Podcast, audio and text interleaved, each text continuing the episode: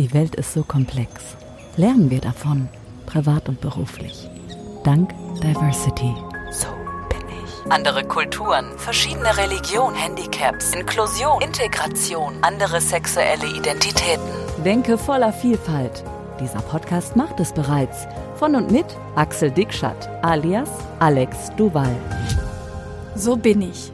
So bin ich. So bin ich. So bin ich. Der Podcast. Denn Unternehmenserfolg ist einzigartig.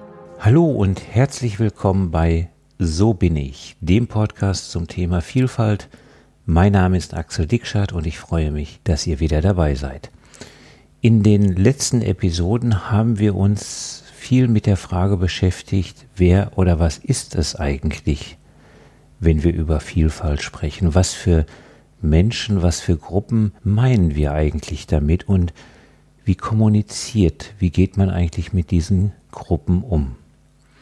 Dies haben wir auf der einen Seite betrachtet aus der persönlichen Situation, also wie gehe ich als Mensch auf diese Menschen zu, die aus anderen Kulturen, religiösen Hintergründen kommen, die ein, vielleicht ein Handicap, eine Behinderung haben oder andere sexuelle Identitäten.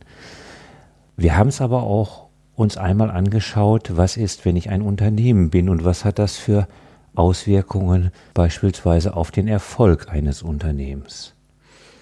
Heute möchte ich mal mit einen Schritt weitergehen und einmal die Frage stellen, was für ein Erfolgskiller ist eigentlich Ignoranz? Ich weiß, hier spreche ich vorwiegend natürlich Unternehmen an, aber ich denke, dass es auch für Einzelpersonen durchaus von Interesse sein kann, mal das ein oder andere aus einer ganz anderen Sichtweise zu sehen. Ich frage mich also oft, wissen Unternehmen eigentlich, auf wie viel Umsatz sie verzichten, nur weil sie bestimmte Menschen schlicht ignorieren bzw. ausschließen? Ich selber bin jetzt im 20. Jahr oder im 21. Jahr seit Januar 2000 freiberuflich im Bereich Marketing und Vertrieb, also als Projektmanager tätig. Ich spreche überwiegend kleine mittelständische Unternehmen an. Äh, in der Regel sind das Familienunternehmen oder sehr häufig sind es bei mir Familienunternehmen. Und ich entwickle für diese Unternehmen Marketingstrategien, setze diese auch aktiv um und baue Vertriebsgruppen auf. Das ist so meine Aufgabe. Wenn ich neue Projekte angehe, das ist vollkommen wurscht, ob das jetzt ein Produkt ist oder eine Dienstleistung oder ein Unternehmen selber, dann stellen sich immer zu Anfang zwei Fragen. Wer ist meine Zielgruppe? Und das zweite, was will der Kunde? Was sucht er? Was für ein Problem hat er? In der Regel lassen sich diese Fragen relativ schnell bearbeiten und beantworten. Warum? Weil ich mir schnell ein Bild von meinem Kunden mache. Ich habe mein Produkt, meine Dienstleistung und schaue, wen spreche ich damit an. Und daraus ergibt sich dann mein Kunde. Also als Beispiel, ich habe ein Produkt aus dem Bereich der Medizintechnik. Ansprechpartner sind hier in der Regel Ärztinnen oder Ärzte. Ich habe also ein festes Bild. Und dieses Bild kann ich jetzt noch konkretisieren, weil ich ja selber meine eigenen Erfahrungen gemacht habe. Ich bin ja auch nun schon mal beim Arzt gewesen oder in einem Krankenhaus. Ich habe, sehe also vor meinem geistigen Auge den weißen deutschen studierten Doktor oder Professor, der in einem bestimmten Umfeld lebt. Also ich sehe seine Persönlichkeit vor mir, und was für ein Auto er fährt, in was für einem Haus er wohnt, mit was für einer Familie er zusammenlebt.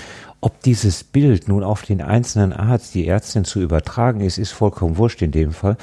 Ich bilde mir mehr und mehr ein Bild. Das heißt, ich habe natürlich ein Klischee, was ich jetzt hier aufbaue. Das muss im Einzelfall überhaupt nicht stimmen. Das ist aber auch nicht interessant. Denn wenn meine Zielgruppe 100 Prozent ist und 70, 75 Prozent treffen auf dieses Klischee zu, dann habe ich ja schon mal den überwiegenden Teil meiner Kunden erfasst. Was mit den restlichen 25, 30 Prozent ist, lassen wir im Moment mal außen vor. Also im Moment gehe ich einfach mal davon aus, dass ich hier das Produkt habe und ich sehe, wer es gebrauchen könnte. Ich baue also meine Kampagne sachlich auf und bringe die Emotionen rein, um diesen Menschen anzusprechen. Was aber, wenn mein Arzt, meine Ärztin jetzt aus Bombay oder aus Burkina Faso kommt? Mit meiner typischen Ansprache erreiche ich sie bzw. ihn nicht. Auf der fachlichen Ebene natürlich, klar, keine Frage. Der, der oder die versteht natürlich auch, was ich mit diesem Produkt erreichen möchte. Aber auf der menschlichen, auf der emotionalen Ebene eine Kundenbindung aufzubauen, eine neue Zielgruppe aufzubauen, langfristige Kunden zu gewinnen, schaffe ich damit nicht. Zwar kann ich mein Produkt, meine Dienstleistung vorstellen, also auf der rein informativen, sachlichen Ebene geht das schon. Das versteht auch jemand, der aus Indien oder Westafrika kommt. Auf der emotionalen Ebene, wie gesagt, erreiche ich diesen Menschen nicht. Warum ist das so? Weil wir bestimmte Bilder von unseren Zielgruppen haben. Das habe ich eingangs gesagt. Ich stelle mir einen Arzt, eine Ärztin vor, wie sie aussehen, wie sie leben, wie sie in den Kliniken, in den Praxen agieren, wie sie ihr privates Umfeld haben. Mehr und mehr bildet sich daraus ein Bild für mich. Wenn aber jetzt jemand aus einem anderen Kulturkreis kommt, mit anderen religiösen Hintergründen, mit einem beispielsweise Handicap oder mit einer anderen sexuellen Identität vor mir steht, dann passt auf einmal meine Strategie nicht mehr. Wenn ich diesen Menschen erreichen möchte, dann muss ich mich vorher mit den Hintergründen dieser Person beschäftigen. Ich muss mich mit dem Umfeld beschäftigen. Und da stellt sich eben die Frage, will ich das? Kann ich das? Nicht, nicht aus unternehmerischer Sicht, nicht, dass wir uns da missverstehen. Natürlich, aus unternehmerischer Sicht ist es sogar meine Pflicht. Aber aus persönlicher Sicht stellt sich ja die Frage, schaffe ich das? Will ich das? Will ich überhaupt mit diesen Gruppen arbeiten? Als Beispiel, wir gehen immer alle davon aus, dass Menschen mit einer Behinderung, mit einem Migrationshintergrund, dass Transgender, all diese Menschen vorm Zug erstmal arm sind. Das ist oft so ein Klischee, ein Bild, was wir von diesen Zielgruppen haben.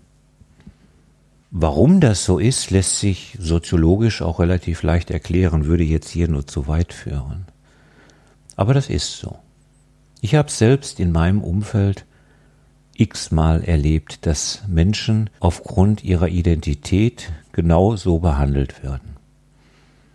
Und glaubt mir, ich habe ganz, ganz viele Menschen in meinem Umfeld mit einem anderen sexuellen Hintergrund mit einer anderen sexuellen Identität, mit anderen religiösen oder kulturellen Hintergründen, aber auch mit Behinderungen, die wirtschaftlich überhaupt kein Problem haben.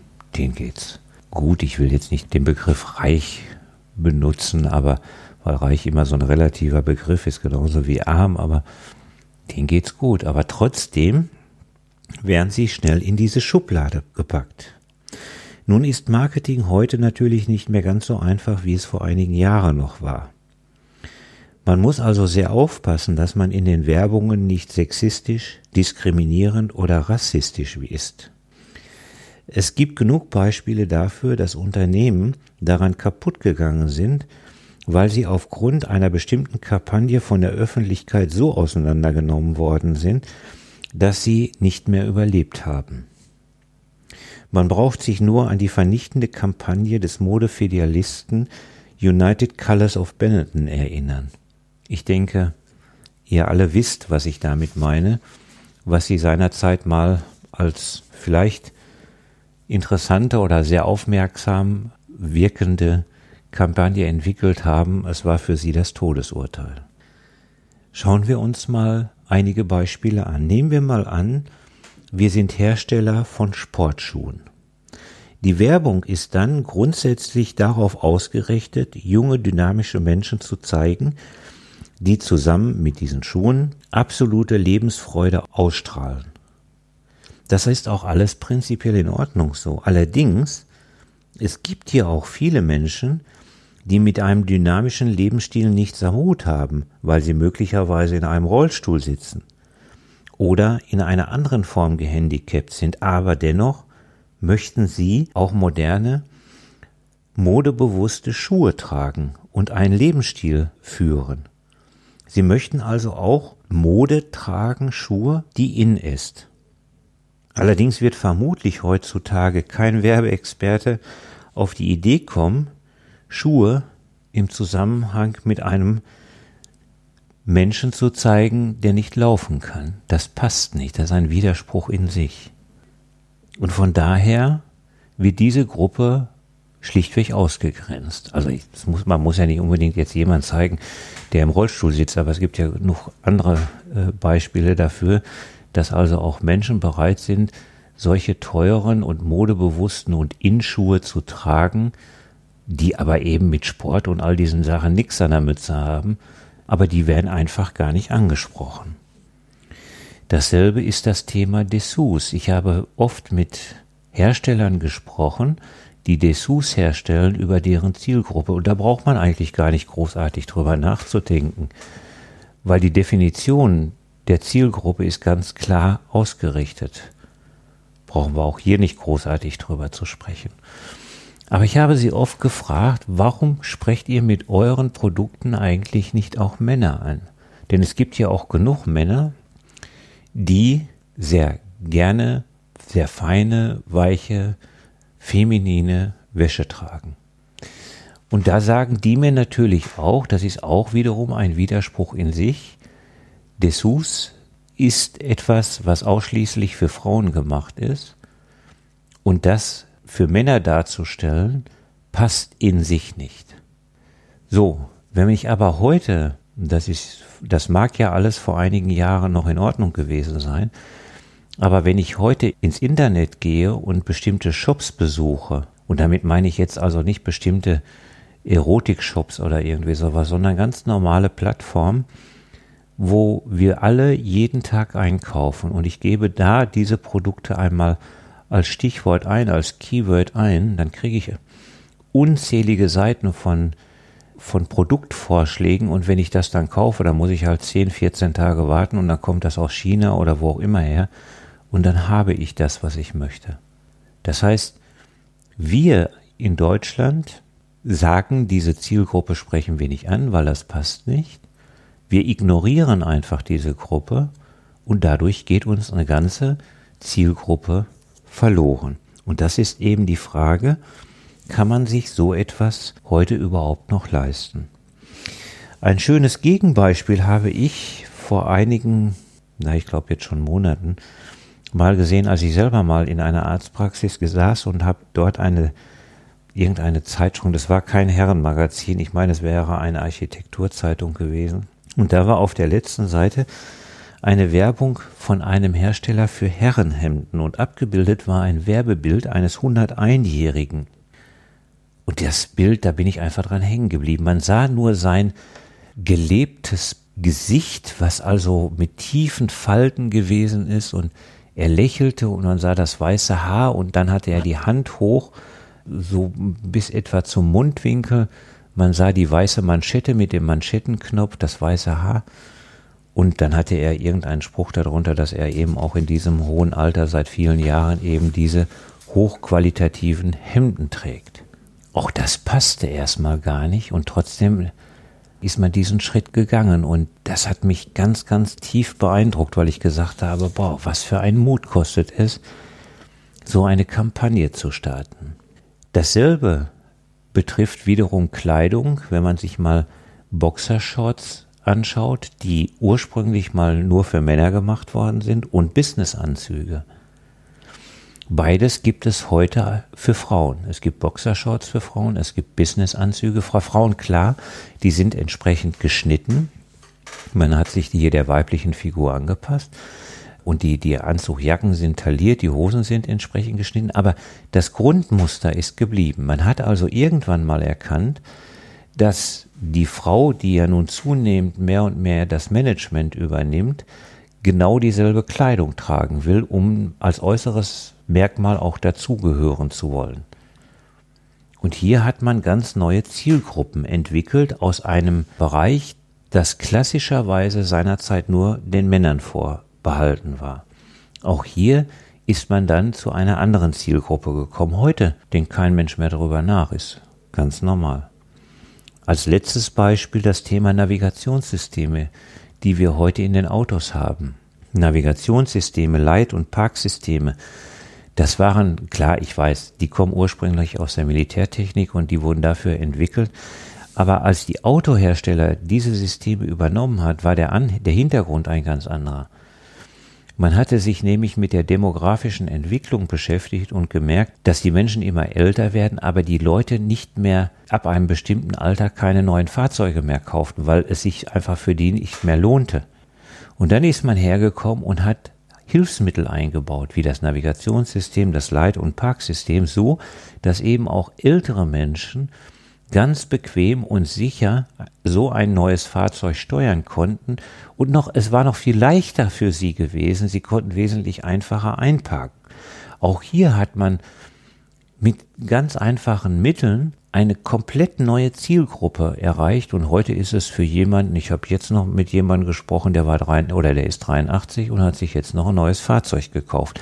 Natürlich mit all diesem Komfort, von dem ich gerade gesprochen habe.